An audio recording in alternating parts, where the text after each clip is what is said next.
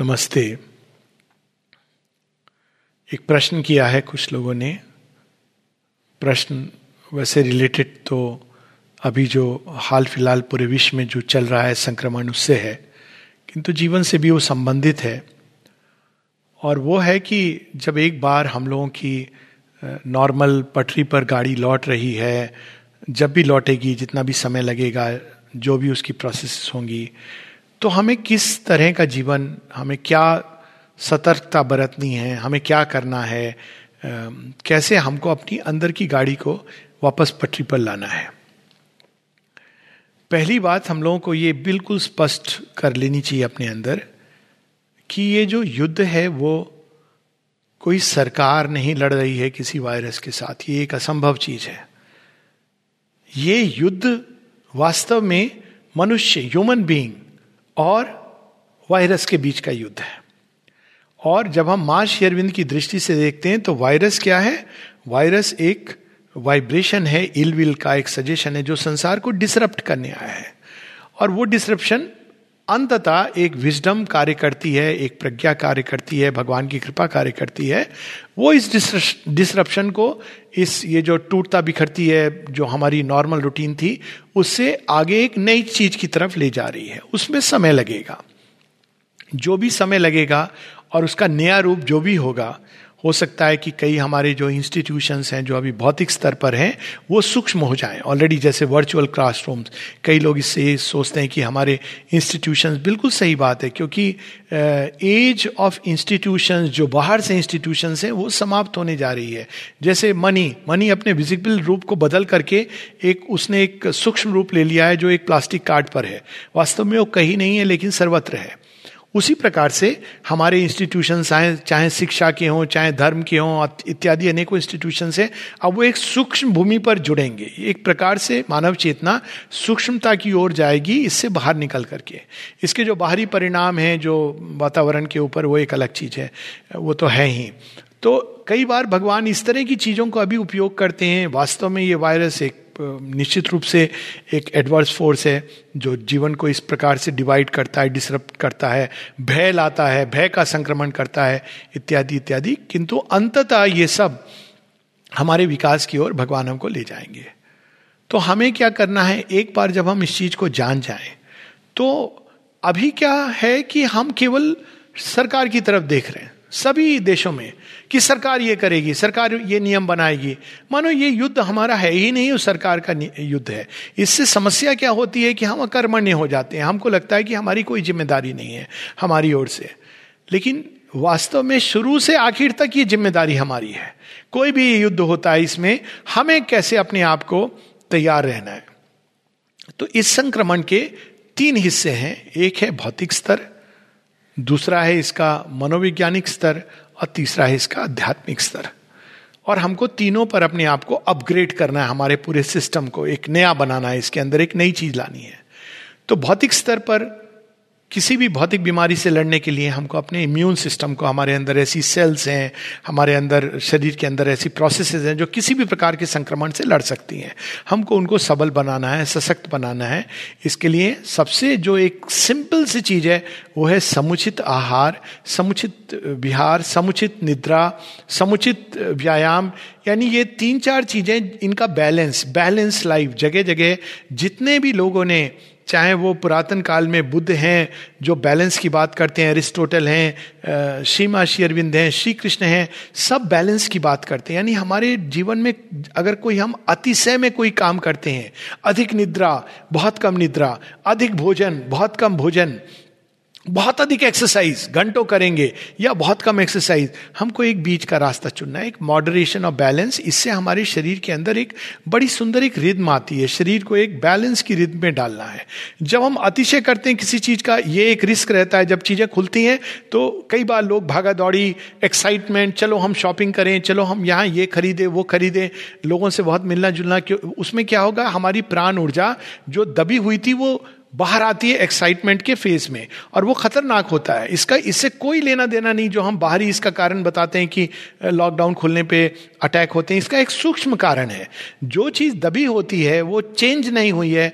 वो अचानक जैसे एक सन्यासी है, अचानक वो जब एक जीवन में आता है तो कई बार वो कहीं वर्ष हो जाता है, बाहरी उस अपनी तपोस्थली जो केव में वो गुफा में छिप करके तपस्या कर रहा था, क्योंकि जब वो बाहर आता है तो जीवन को वो झेल नहीं पाता है, देख नहीं पाता है, और उसके अंदर जो वृत्तियाँ दबी हुई हैं, वो भर भरा कर बाहर आती हैं। तो हम लोगों को एक बैलेंस्ड जीवन जीना है। तो बेस्ट ये है कि हम इस बैलेंस अब ये इसमें कोई ये नहीं कि सब पर एक लागू हो गई एक ही चीज़, लेकिन मूल रूप से इसमें आहार में प्रोटीन्स हैं, ये बहुत अच्छी चीज़ है, हमारे वाइट ब्लड सेल्स को बनाते हैं, फल हैं, ये एक आवश्यक चीज़ें हैं, सब्ज़ियाँ हैं, ये सब एक बेसिक चीज़ें हैं, जितना अधिक हम मीट जैसी चीज़ों से दूर रहें, उतना अच्छा है।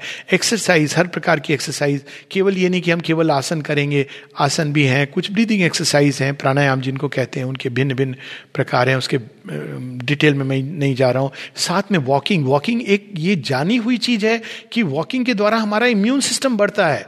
तो और बहुत अधिक वॉकिंग नहीं करनी है। आधे घंटे से चालीस मिनट इतना काफ़ी है हमारे शरीर को, सारे शरीर के अंदर एक बैलेंस ढंग से वो इम्यून सिस्टम को डेवलप करेगा। सूर्य का प्रकाश हमारे भारतवर्ष में इतना अधिक है। वाइटामिन डी जिससे मिलता है, हम सबको वाइटामिन डी इम्यून सिस्टम को सहायता करता है। वाइटामिन सी जो फ्रेश जूसी फ्रूट से मिलता है, जैसे मौसम्बी, नींबू, इन सबसे ये भी संतरा ये सब सहायक हैं। तो भौतिक शरीर के लिए ये भौतिक स्तर पर हम इस युद्ध को ऐसे लड़ सकते हैं। अगर हमारा इम्यून सिस्टम ठीक है, हमारी जो बेसिक गतिविधियाँ हैं, उसके अंदर एक बैलेंस है तो कोई चिंता की बात नहीं है। हमारा बॉडी ही इससे लड़ लेगा। वैसे भी इसमें 80 परसेंट लोग लगभग एसिम्टोमेटिक होते हैं। कई लोगों को कोई समस्या नहीं होती। साइकोलॉजिकल लेवल पे जिस चीज़ से हमको लड़ना है, क्योंकि ये अनफॉर्चुनेटली ऐसे लोग हैं जो भय डालते हैं अनेकों कारणों से। भय डालने के पीछे कई लोगों के कई मंशाएँ होती हैं। भय से लड़ना है।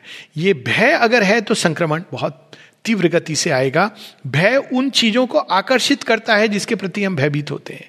और वास्तव में ये संक्रमण के ये दोनों भाग हैं। जब से ये नंबर देखने लोगों ने शुरू किए, प्रत्येक राष्ट्र में इवन जब नहीं हो रहा है किसी देश में तो उस देश में ये नंबर है, वो नंबर है तो वो नंबर देख देख के जैसे एक बच्चा होता है जो अपने परीक्षा के नंबर सबके देखकर इतना नर्वस हो जाता है कि अच्छा मुझे इतने परसेंटेज लाने हैं। अब नंबर भी देखिए, ये हम क्यों सोचते हैं कि हम उस तीन परसेंट में हैं जो जिनके लिए आईसीयू की ज़रूरत पड़ती है? हम ये क्यों नहीं सोचते कि हम उस अस्सी परसेंट में हैं, उस नाइन्टी सेवन परसेंट में हैं जो अपने आप ठीक होते हैं? तो ये सोच के ऊपर हमको युद्ध लड़ना है, जहाँ सोच को बिल्कुल पॉजिटिव रखनी है और भय को कहीं से नहीं आने देना है डिप्रेशन को नहीं आने देना है। डिप्रेशन से हमारा इम्यून सिस्टम भी डिप्रेस्ड होता है। तो डिप्रेशन क्यों आता है? एक कारण इसका ये होता है, खासकर इस तरह की अवस्थाओं में, कि लोगों के पास कुछ काम नहीं होता है। वो घर में बैठे हुए ऊर्जाओं का सर्कुलेशन होना चाहिए। अगर हमारी ऊर्जाएँ सर्कुलेट नहीं कर रही हैं तो फ्रेश प्राण हमारे अंदर आता नहीं है। और इस कारण भी हम डिप्रेस होते हैं। तो इन ऊर्जाओं का सर्कुलेशन यानी आप संसार में अपनी ऊर्जाओं को ले जाते हैं, एक नॉर्मल जीवन में, और वो ऊर्जाएँ हमें वापस आती हैं। आमतौर पर लोग इसको परिवार के साथ करते हैं, लेकिन अब वो चीज़ संभव नहीं है। डिजिटल वर्ल्ड है कॉल्स हैं, इसी, ये सब एक साधारण जीवन के तरीके हैं। किंतु ऊर्जाओं का सबसे सुंदर जो एक्सचेंज होता है, या तो प्रकृति, जैसे फूलों के साथ, इनके साथ, या किसी के घर में एक्वेरियम है, या पेट है तो ये इस प्रकार से हम संसार में अपनी ऊर्जाएँ रिलीज़ करते हैं, जिनके घर में प्लांट्स हैं, उनकी देखभाल करके, और हमको रिटर्न में उनसे ऊर्जाएँ मिलती है। लेकिन सबसे सुंदर है भगवान को अपनी ऊर्जाओं को देना, और भगवान उसको रिफ्रेश करके, ना केवल रिफ्रेश करके अपग्रेड करके देंगे। तो रोज थोड़ा समय ध्यान में बिताना भगवान को स्मरण करना उनका ध्यान करना उनके बारे में पढ़ना ये एक बहुत सुंदर समय है जब हम अलग अलग जि, जिसमें भी फेथ है भगवान की वाणी जिस रूप में भी हम समझते हैं वो हम पढ़ सकते हैं। तो इस प्रकार से हम अपने अंदर की एक भूमि इतनी सुंदर बनाएँगे कि उसमें फियर और इन चीज़ों का कोई स्थान ना रहे, बल्कि हमारा मेंटल सॉफ्टवेयर हमारा साइकोलॉजिकल सॉफ्टवेयर भी अपग्रेड होता रहे। फिर इसका स्पिरिचुअल लेवल पर भी है। और स्पिरिचुअल लेवल पे अगर हम ये सब कर रहे हैं, लेकिन हमको, हम ये मान के चलते हैं कि ये सब घटनाएँ ना जाने अपने आप हो रही हैं। ये कोई चीज़ अपने आप नहीं होती, इस संसार के अंदर एक प्रज्ञा है जो कार्य करती है। और वो ठीक जानती है, जीवन, मरण, सब चीज़ों का उपयोग करती है, प्रलय का भी उपयोग करती है, राष्ट्रों के उत्थान, पतन, इन सब का उपयोग करती है वो अपने निहित प्रयोजन हेतु। और वो प्रयोजन केवल एक ही चीज़ है जो इस संसार में छिपा है, वो अपने को अभिव्यक्त कर रहा है, यानी डिवाइन मैनिफेस्टेशन की तरफ़। खासकर श्री अरविंद के जो अनुयायी हैं, वो तो मोक्षवादी नहीं है। मोक्ष हम लोगों के लिए है, अज्ञान से मुक्ति। तो हम इन चीज़ों को नई दृष्टि से देखें। फॉर्चुनेटली हम सबके पास श्रीमा श्री अरविंद की डायरेक्ट वाणी है जिसके द्वारा हम इस पूरी घटनाक्रम को, वायरस को जो मृत्यु है, जीवन को, इन सबको एक नई दृष्टि से देख सकते हैं। क्या वास्तव में मृत्यु इतने भय का विषय है? इस पर हम अपने आप को प्रश्न कर सकते हैं। हमारे जीवन की उपयोगिता क्या है? क्या केवल कितने वर्ष हम इसमें ऐड करते जा रहे हैं, वही उपयोगिता है? या हम प्रतिपल किस तरह से अपना जीवन जी रहे हैं, वो उपयोगी है? उनचालीस साल के स्वामी विवेकानंद महाने या अपने को तमाम तरह की दवाइयों और नाना प्रकार के बाहरी संसाधनों से अपने शरीर को सुरक्षित रखने वाला एक पॉलिटिशियन वो अधिक महान है। या हम देखते हैं ये परीक्षित की कहानी में। तो ये एक बहुत सुंदर समय है कि हम अपनी जो एटीट्यूड है, जो मानसिकता है यहाँ स्पिरिचुअलिटी की, ये बात हो रही है। आध्यात्मिकता की तरफ़ भी कि जो दूसरे या तो स्वर्ग इत्यादि दूसरे लेवल पे देखती है, आध्यात्मिकता या निर्वाण की ओर देखती है, वो इस संसार को उससे कट कर देती यानी स्पिरिचुअलिटी क्या अपने अंदर एक नथिंगनेस की स्टेट को प्राप्त करना। और संसार क्या है? ये तो बस है। चाहे वो माया है, मोह है, जो भी है, ये संसार तो अपने आप चल रहा है और जैसे जैसे इसके नियम है, उस हिसाब से हमको चलना है। लेकिन माँ जी, माता जी बताती हैं कि हम यहाँ पे इस नियम को बदलने आए हैं और वो कहती हैं कि सुप्रामेंटल की प्रेजेंस यहाँ के नियम को बदलेगी। तो वो नियम कैसे बदलते हैं जब हमारे अंदर एक चैलेंज होता है? तो एक और हम लोगों को जो चीज़ें अवॉइड करनी वो है कि अचानक कई बार हम लोग भावनात्मक होकर भीड़ भाड़ में चले जाते हैं। इस चीज़ को एक्साइटमेंट में इस चीज़ को हमको निश्चित रूप से नहीं करना चाहिए। लेकिन स्पिरिचुअल ऊर्जाओं के प्रति खुलना और उस विजडम पे पूरा भरोसा रखना, सीमा पे पूरा भरोसा रखना कि वे हमारे साथ हैं। इस भाव से अगर किसी को फिर भी डर लग रहा है तो वो इस भाव से चल सकता है जब भी वो बाहर चले या अंदर रहे, कि श्री माँ हमारे साथ हैं। आखिर यही तो मूल मंत्र है जो शेरविंद ने दिया है, कि सदैव इस प्रकार का कार्य करो इस तरह से जीवन जियो। मानो श्री माँ सदैव हमको देख रही हैं। तो जब किसी के ऊपर श्रीमा की दृष्टि है सतत जागते समय, सोते समय, यानी पूरे जीवन को हम पूजा बना दें। प्रातः उठें तो सीमा का स्मरण करके उठें। सोएँ तो हम सीमा का स्मरण करके सोएँ। जीवन में नानाविध गतिविधियाँ हम सीमा को स्मरण करके करें। तो फिर हमको किस बात की चिंता है?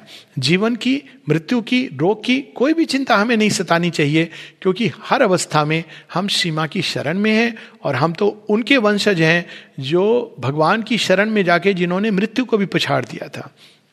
इसकी बात पहले भी हो हो चुकी है, चाहे वो राजा परीक्षित की बात हो या मारकंडे की बात हो सावित्री जो शेरविंद ने प्रकट की है, हमारे लिए मृत्यु एक एक अपियरेंस है रियलिटी नहीं है। हम तो शाश्वत सत्य की संतान है, अमृतत्व की संतान है, आनंद की संतान है। और एकमात्र यही स्मरण रखना है, मृत्यु के भय से हम मृत्यु को एक ऐसी रियलिटी दे देते हैं जो वास्तव में है ही नहीं उसके अंदर। वो तो केवल एक पैसेज है और कुछ नहीं है। तो जब हम इस भाव से जीवन को जीने लगते हैं और इस विश्वास के साथ जीते हैं कि ये संसार भगवान ने बनाया है और उसको ठीक ले जाएँगे। उनकी कार्यशैली हम लोगों को नहीं समझ आ सकती। जैसे एक छोटे बच्चे को एक एडल्ट व्यक्ति के निर्णय नहीं समझ आते शिक्षक की कार्यशैली नहीं समझ आती। जैसे एक बंदर को मनुष्य नहीं समझ आता, वैसे हमको भगवान नहीं समझ आते। लेकिन यदि हम उनमें श्रद्धा रखेंगे और भरोसा रखेंगे तो हम उसको भी धीरे धीरे समझने लगेंगे। जब सीमा से एक बार किसी ने, जब 62 में चाइना का वार हो रहा था तो सीमा से कहा, माँ, ये थ्रेट है, वो चैलेंज है, वो डिफिकल्टी है। क्या होगा क्या होगा? तो सीमा कहती है, मुस्कुरा करके कहती हैं, चिंता नहीं करो, तुमने देखा है ना भारत को? भारत के मानचित्र को कि एक सिंह की तरह जम्मू कश्मीर का मुख जो है, अगर उस भाग को देखें तो सिंह की तरह है। तो साक्षात दुर्गा यहाँ गार्ड कर रही हैं। Supreme wisdom is looking after India मुस्कुरा के कहती हैं तो तुम क्यों चिंता करते हो? तो क्यों ये आवश्यक है कि हमारे साथ वो सब कुछ होगा जो सब दुनिया में हो रहा है? जब वो सुप्रीम विजडम है, हमने उनको आवाहन ही नहीं किया, हम सब और देख रहे हैं। डॉक्टरों को देख रहे हैं, साइंटिस्ट को देख रहे हैं, लेकिन माँ भारती का आवाहन करें, जगन माता का आह्वान करें, वे हैं, हमारे साथ हैं और वे इस संसार को ठीक ले जाएँगी, हर चीज़ के द्वार से ले जाकर अल्टीमेटली उस स्वर्णिम युग की तरफ़ ले जा रही हैं, जो मूल रूप से आ गया है और हर घटना के साथ, हर कालखंड के साथ, हर वर्ष के साथ उत्तर उत्तर वो बढ़ता चला जाएगा। यही हमको तीनों लेवल्स पे अपने ये भाव रखना है और इस प्रकार से हमको अपना जीवन जीना है। नमस्ते।